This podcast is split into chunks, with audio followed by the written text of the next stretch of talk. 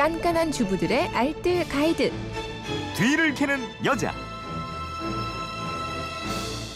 네, 토요일 뒤를 캐는 여자 일주일 총 정리편으로 꾸며드리고 있습니다. 오늘도 곽지연 리포터가 핵심만 콕 집어서 정리해 드립니다. 어서 오십시오. 네, 안녕하세요. 월요일부터 차근차근 한번 살펴볼게요. 네. 올해 감이 아주 풍년인데 월요일에는 맛없는 땡감으로 아주 맛있는 곶감 만드는 방법 알아봤어요. 네.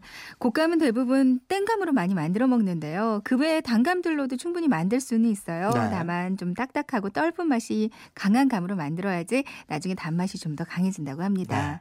아파트에서 말리실 때는 크기가 좀 더 작은 걸로 만들어야 성공 확률이 더 커지고요. 이제 만드는 방법으로는 먼저 감 꼭지가 있어야 돼요. 장가지가 달려 있으면 더 좋고요. 네. 꼭지 부분에 지저분한 것들을 좀 정리하고 나서 이제 껍질을 깎는데 감자 필러나 칼로 깎아 주시면 되고요.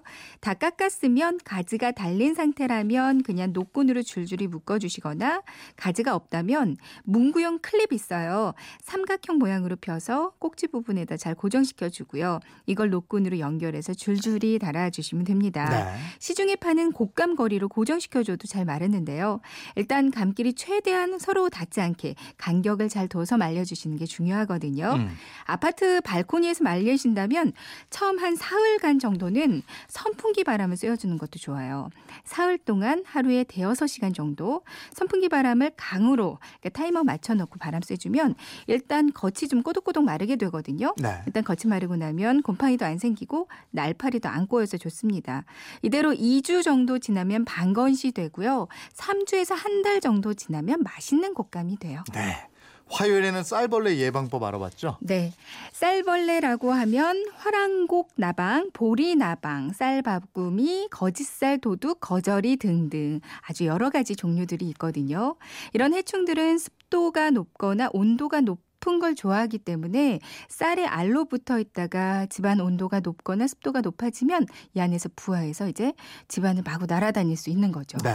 쌀벌레들이 가장 싫어하는 온도가 영상 2도에서 3도 이거 이하의 저온이라고 그래요. 음. 그러니까 김치 냉장고 온도 싫어하니까 김치통 안에 쌀 넣고요. 냉장고에 보관하는 게 보관하는 가장 좋은 방법이겠고요. 네. 아니면 하루 이틀 먹을 만큼은 지퍼백에 소분해서 냉장고에 넣는 것도 한 방법 이긴 합니다. 음. 이 냉장고에 여유가 없다면 이제 실온 보관을 하게 되는데요.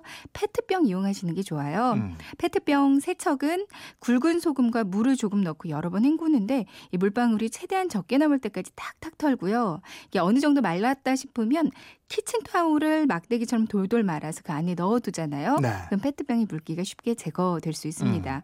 완벽하게 마르면 쌀 넣고요. 뚜껑은 꼭 닫아서 이제 서늘하고 그늘진 곳에 보관하면 진짜 벌레들이 잘안 생기거든요. 네. 이 페트병은 한 번 썼으면 다시 재활용하지 않는 게 좋고요. 그리고 이미 벌레가 생겼으면 그늘에서 쌀을 한번 말리라고 그랬죠. 네. 이미 벌레 생겼다면 신문지에 벌레들이 모두 날아가도록 펼쳐 놓으세요. 이 쌀은 햇볕에 놓으면 건조해져서 조각이 나 버리거든요. 그러니까 반드시 바람 잘 통하는 그늘에 펼쳐 놓으셔야 되고요. 네. 아니면 마늘이나 숯 아니면 쑥 있죠. 이걸 네. 쌀 안에 같이 보관하는 것도 이 쌀벌레 없애는 방법입니다. 정수기 쓰시는 분들은 1년에 한 번씩 교체하는 향균 필터 있어요. 이거 버리지 말고 말린 다음에 같이 보관해도 쌀벌레가 없어지고요. 일단 쌀벌레가 생겼던 쌀은 밥 지을 때 맑은 물 나올 때까지 충분히 헹궈주고 밥 지을 때 식용유를 한두 방울 정도 떨어뜨려 주거나 아니면 청주 있죠. 네. 한 스푼 넣어서 지으면 수분이 보충되고 윤기가 흘러서 맛있어집니다. 음. 수요일하고 목요일에는 엄마표 수제 햄, 수제 소세지 이거 만드는 방법 알아봤고요. 네. 요즘 소시지와 햄 같은 가공육이 일군 발암물질로 규정이 되면서 계속 논란이 되고 있잖아요. 아이들이 좋아하는 반찬이기 때문에 엄마들이 좀 불안해지는 건 사실이긴 합니다. 집에서 건강하게 만들어 드시면 좋을 텐데요. 먼저 수제 소시지 만드는 방법이에요. 돼지고기 간 거 500g, 양파 반 개, 당근 반 개, 그리고 파, 다진 마늘, 양념으로는 소금, 후추, 참기름, 맛술, 밀가루, 전분가루 있으면 되거든요. 네. 랩과 실도 필요합니다. 이제 고기에 모든 채소 양념들을 다 넣고요. 최대한 오래 한 30분에서 1시간 정도 반죽하는 것처럼 치대 주세요. 네. 이 상태로 냉장고에서 1시간 정도 숙성을 시키고요. 다 숙성됐으면 반죽을 적당히 나눠서 랩을 넓게 펴- 피고요. 반죽을 올리고 랩을 이렇게 돌돌 말아주세요. 음. 양쪽 끝을 사탕 포장하듯이 실로 묶어주면 되거든요. 이 상태로 찜기에 올려놓고 15분 정도 쪄주고요. 충분히 식힌 다음에 팬에 기름 두르고 굴려가면서 구워주면 끝이에요. 음. 수제햄은 고기를 덩어리째 준비하라고 그랬죠? 돼지고기 목살로 반근 통으로 준비하시고요. 맥주에 1시간 정도 담가서 잡냄새를 없애줍니다. 그리고 나서 소금, 후추, 바비큐 소스, 향신료를 듬뿍 뿌려주세요. 향신료는 대형마트나 인터넷으로 사실 수 있거든요. 네. 오레가노 가루나 바질 등을 넣어주시는 게 좋아요.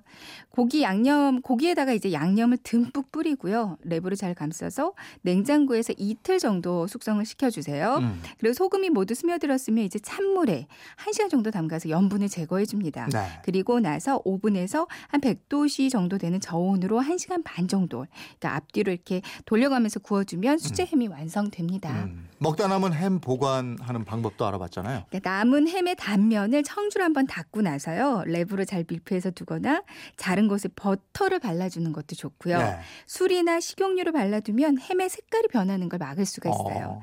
먹다가 보면 이렇게 딱딱해질 수 있잖아요. 햄이 네, 이렇게 네. 딱딱해진 햄은 우유에 한번 담갔다가 꺼내면 다시 탄력이 있어집니다. 네, 이렇게 해서 만나게 드시면 되겠네요. 네. 주말판 뒤를 캐는 여자 곽지연 리포터였습니다. 고맙습니다. 네, 고맙습니다.